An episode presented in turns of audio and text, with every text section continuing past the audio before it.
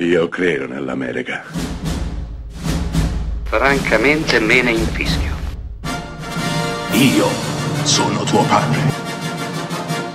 Anna Nishimasa. Rimetta a posto la candela. Rosa bella. Nel 1992 Louis Mal gira un film pazzesco, bellissimo, Il danno, con Jeremy Irons e Juliette Binoche. Il film è tratto da un libro di Josephine Hart e racconta la storia di un uomo, un diplomatico, Irons appunto, che si innamora perdutamente a prima vista di un amore totalizzante, malato, torbido, della fidanzata del di lui figlio, la Binoche appunto. I due inizieranno ad avere una relazione estremamente basata sull'attrazione fisica e inizieranno a consumare quegli incontri fino a che non succederà qualcosa, qualcosa che cambierà completamente tutto quanto, cambierà soprattutto la vita dell'uomo, non quella della donna.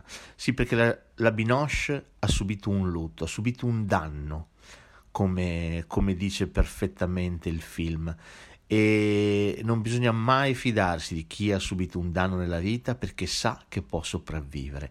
Questo ci dice lui Mal. Ci racconta quel tipo di attrazione dalla quale non si può fuggire, non si può far nulla per fuggire e lo fa in modo estremamente sapiente perché riesce a regalarci nel finale tutta l'inutilità di quell'assunto. Spesso le passioni più travolgenti nascono da qualcosa di, di inoppugnabile, qualcosa che ci prende dentro, qualcosa che ci travolge, qualcosa di cui non possiamo fare a meno, eppure come nascono altrettanto velocemente spariscono, perché sono figlie di qualcosa di effimero, di veloce, che va consumato in fretta e poi sparisce.